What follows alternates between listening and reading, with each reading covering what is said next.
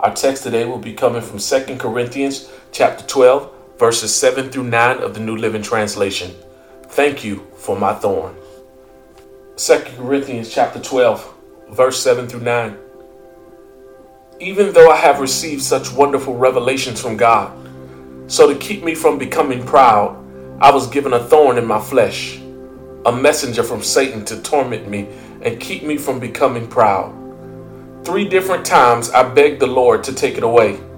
Each time he said, My grace is all you need.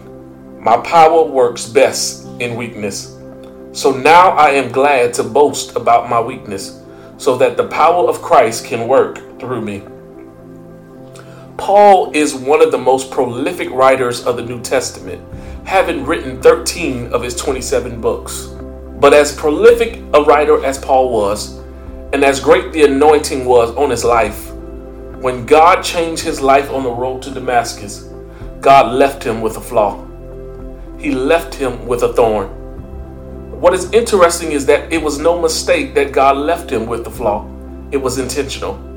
His flaw was strategic. It had purpose. So the next time you think something is wrong with you because you're saved but you still got struggles, I want you to consider that it's possible that your flaw could be strategic. See, I hate when Christians try to judge how great someone's relationship is with God based on their struggles. There are people who think if God doesn't change your situation where you're no longer dealing with a struggle, then that means you must not be walking in obedience. This type of thinking is not just incorrect, but it is also a hindrance to those who are saved but still find themselves having to fight against certain temptations. Or maybe you trust God, but you're still dealing with a sickness.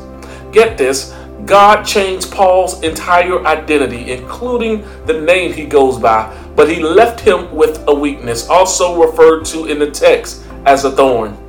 I believe whatever the thorn was, Paul saw it as a major issue because he reveals in the scripture here that he begged the Lord to take it away. I'm sure Paul's thinking was if only I did not have this weakness, if I did not have this struggle, I could be who God wanted me to be. Have anyone ever been here where you said, God, if you just take this one thing that is so difficult for me to deal with, if you would just take it away, I could serve you more efficiently?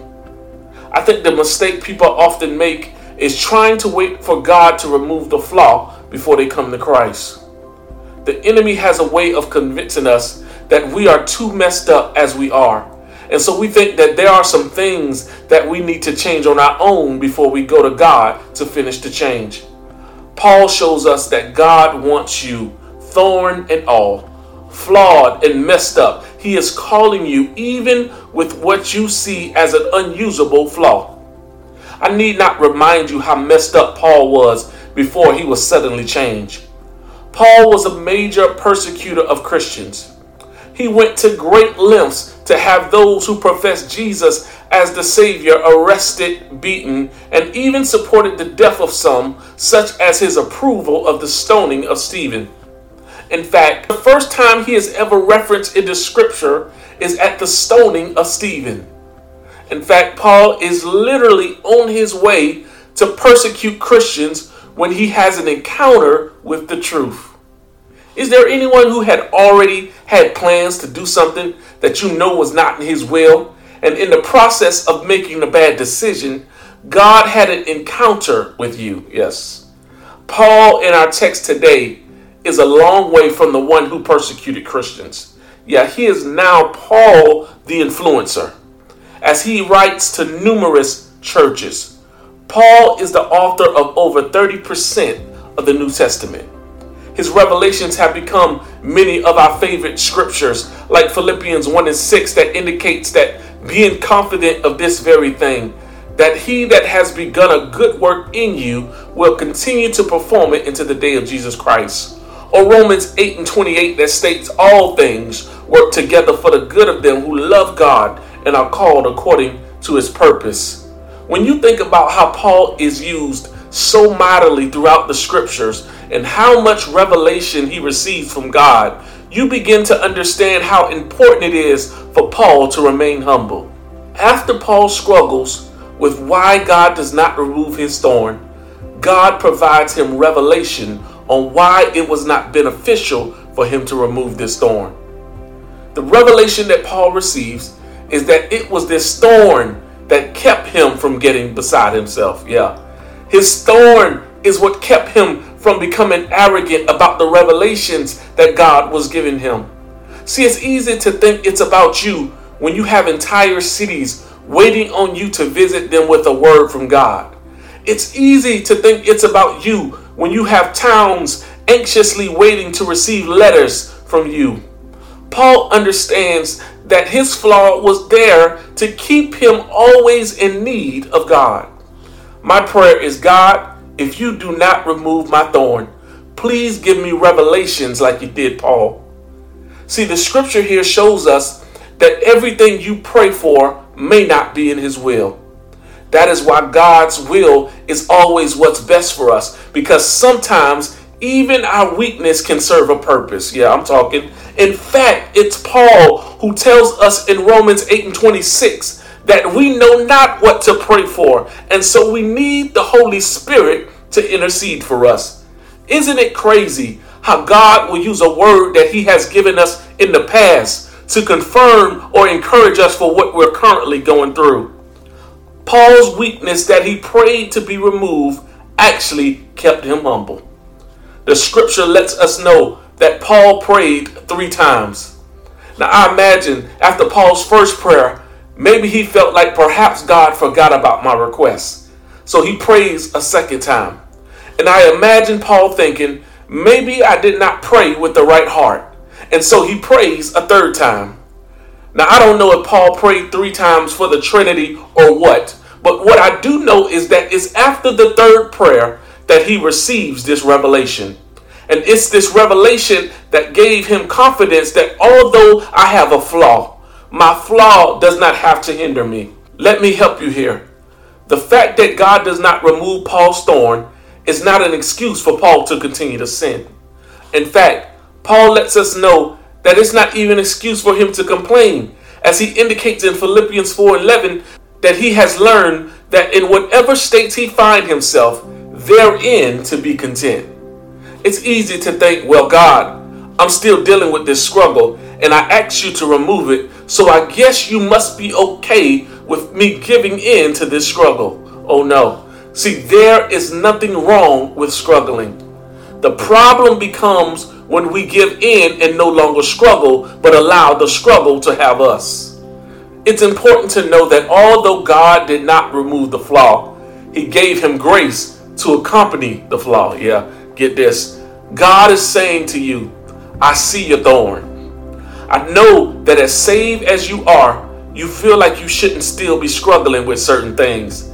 But God is saying, allow me to introduce you to grace.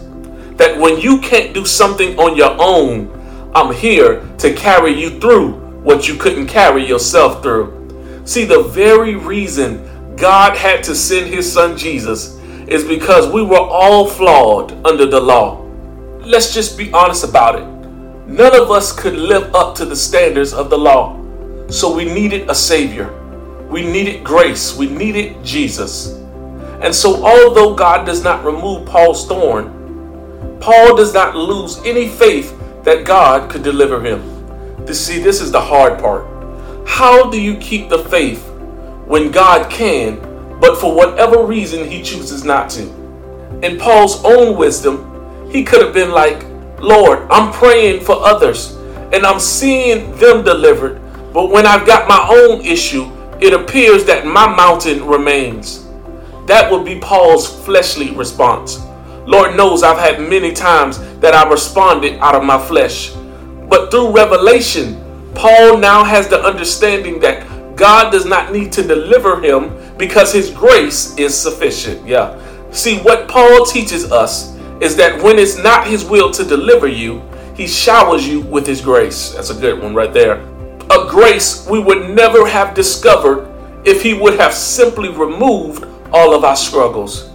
And what Paul learned about God's grace is that God's grace works best in weakness. Yeah. See, sometimes we pray for God to change our situation When God is saying to us, like He revealed to Paul, My grace is all you need. Sometimes we miss God's grace, focusing on our thorn, focusing on our flaw, focusing on what we don't have, when the good news is that God can use me even with my thorn.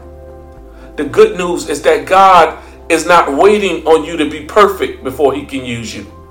Now, I'm not telling you not to ask God to remove your thorn. I recommend you do. But I want to encourage you that if God does not change your situation, look out for his grace. So instead of complaining about your thorn, give thanks because your weakness, your thorn, your flaws, they qualify you for his grace.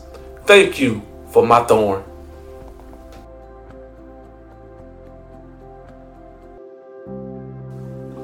Well, we hope you enjoyed today's podcast. My name is Sean. And I'm Salante. And we are your Life Room podcast hosts. And so today in our discussion session, we really want to just dive a little bit deeper and talk about some of the things that Paul had to deal with in our text today. Um, you know, because I think it's so important that we realize that, you know, when we come into salvation and we come to Christ, you know, it's so important that we understand that that does not necessarily stop your struggle. There are still going to be things that we have to deal with, and you know, there are going to be times where you know, as saved as you are, it may not be that everything is just removed, where you no longer have to deal with sickness and deal with certain things, and it's so important that we don't allow that to discourage us and make us feel like something is wrong with us or something is wrong with the way that we believe or our faith you know, because we are having to deal with issues of life. I agree. I think a lot of times that can be a huge turnoff for people, especially people who are new to the faith. We have to get to get back to teaching people that, you know, even when you become a believer in Christ, that we're going to experience things because we still live in the world. Yes, we're not of the world, but we're still going to experience heartaches, trials, tribulations. Things are going to come our way, but that's where our hope and our trust comes in Christ comes in. Where we have to know that despite what we're going through, that if we keep our faith and we continue to look to God, that He'll get us through whatever situation we find ourselves in. Absolutely in, in this text today, it shows that how much that you know God sees you know way more than what we can understand and realize. You know, and it's so important that we, you know, when we pray that we get deeper revelation and try to ask God, you know, to help us understand, you know, what I'm going through and how to deal with this because Paul is praying, you know, for deliverance from this thing. And you know, I can only imagine that Paul is, you know, thinking that, you know, he has so much power in helping so many other people and he's seeing other people delivered and all of these different things. But when it comes to this issue it just seems like it's not moving you know? And but after the third prayer you know it's like paul's spirit is calm when he has finally gotten a revelation from god that this thing is something that you know may be in your life but it's still not going to control your life. And that's that's i think the peace that comes with you know, our struggle. That even though we have to go through some things, having a relationship with God allows us to have a peace that allows us to get through these things, that allow us to know that although I'm going through this, you know, goes back to Romans 8 and 28. You know, although I have to deal with these things, the good and the bad, he causes all of these things to work out for my good. And so, what God was saying to Paul is like, if I remove that thing from you, you know, it could be the issue. It could cause you to be arrogant. It could cause you to, you know, think that you're you're you're big, and you know, then it could cause you to lead people astray based on that. And so he's like, I'm going to give you something that's going to help you to get through this. You know, I'm not going to let it overtake you. I'm not going to let it overwhelm you. You know, you might have those moments, but he's saying if you depend and lean on the grace that I'm going to give you, then that thing is always going to be able to see you through. I agree. And I also think that we have to realize that we have to learn how to look at ourselves. You know, I think all of us um, has some type of thorn in our flesh, so to speak. We all have something that could be better that we need to be working on, praying on, and a lot of times, you know, I think we so we so focus on these quote unquote big things, these big ticket items that we like to see as being issues or problems. But sometimes, you know, it can be something we, we don't even think about, like jealousy or, um, you know, even gossiping. I mean, it could be so many different things because none of those things are, are, are right. None of those things are godly characteristics. And so we may not even look at it because we're so busy focused on other people and looking at what they have going on when we all have something to work on that we need to be going to God in prayer and acknowledging God, I have this issue. I need to work on this thing. I need to, I need your help to get out of this. So I think the biggest thing is always being mindful of, you know, what you have going on. And again, going back to God and going to his word that way he can get us through whatever we're going through. Yeah, I really liked how it when Paul kept praying. It said the three different times that he asked. It says each time he said, "My grace is all you need." You know, so it was like he it was like he, he was telling them, "My grace is all you need," and so. It, in saying that it's all you need, and he was explaining that in, in that next one, the next portion, my power works best in your weakness. Mm-hmm. And so it was like you have to understand that you have to depend on me in order to keep from falling, you know, because because he did not remove this thorn from him, it was not um, a license for Paul to be like, well, because you don't remove it, that means that you don't.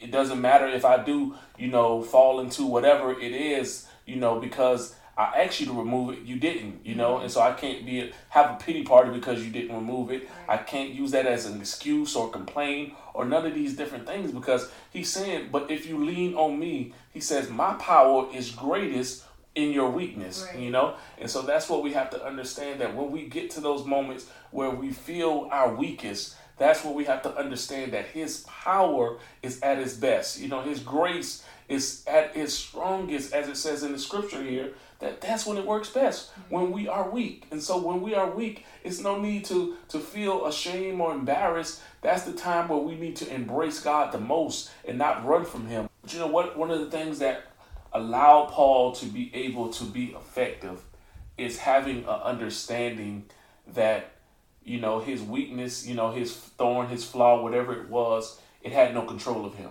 You know uh, you know sometimes we we think those things you know, because we are still fighting, you know, that those things control us. But like I always like to say is, you know, it's it's nothing wrong when you're struggling. The the the, the problem comes when we decide that we're not going to fight anymore and that we're going to get in mm-hmm. to the fight. You know, Paul says in here, he says, "Now I'm glad to boast about my weakness. You know, I'm glad to boast because so that the power of Christ can work through me, you know? And so he's saying that in my weakness, that gives the, that gives the opportunity for me to show that, you know, no matter what I'm going through, no matter the flaws, that all of these different things, they don't have no power over me because when I'm weak, he's strong.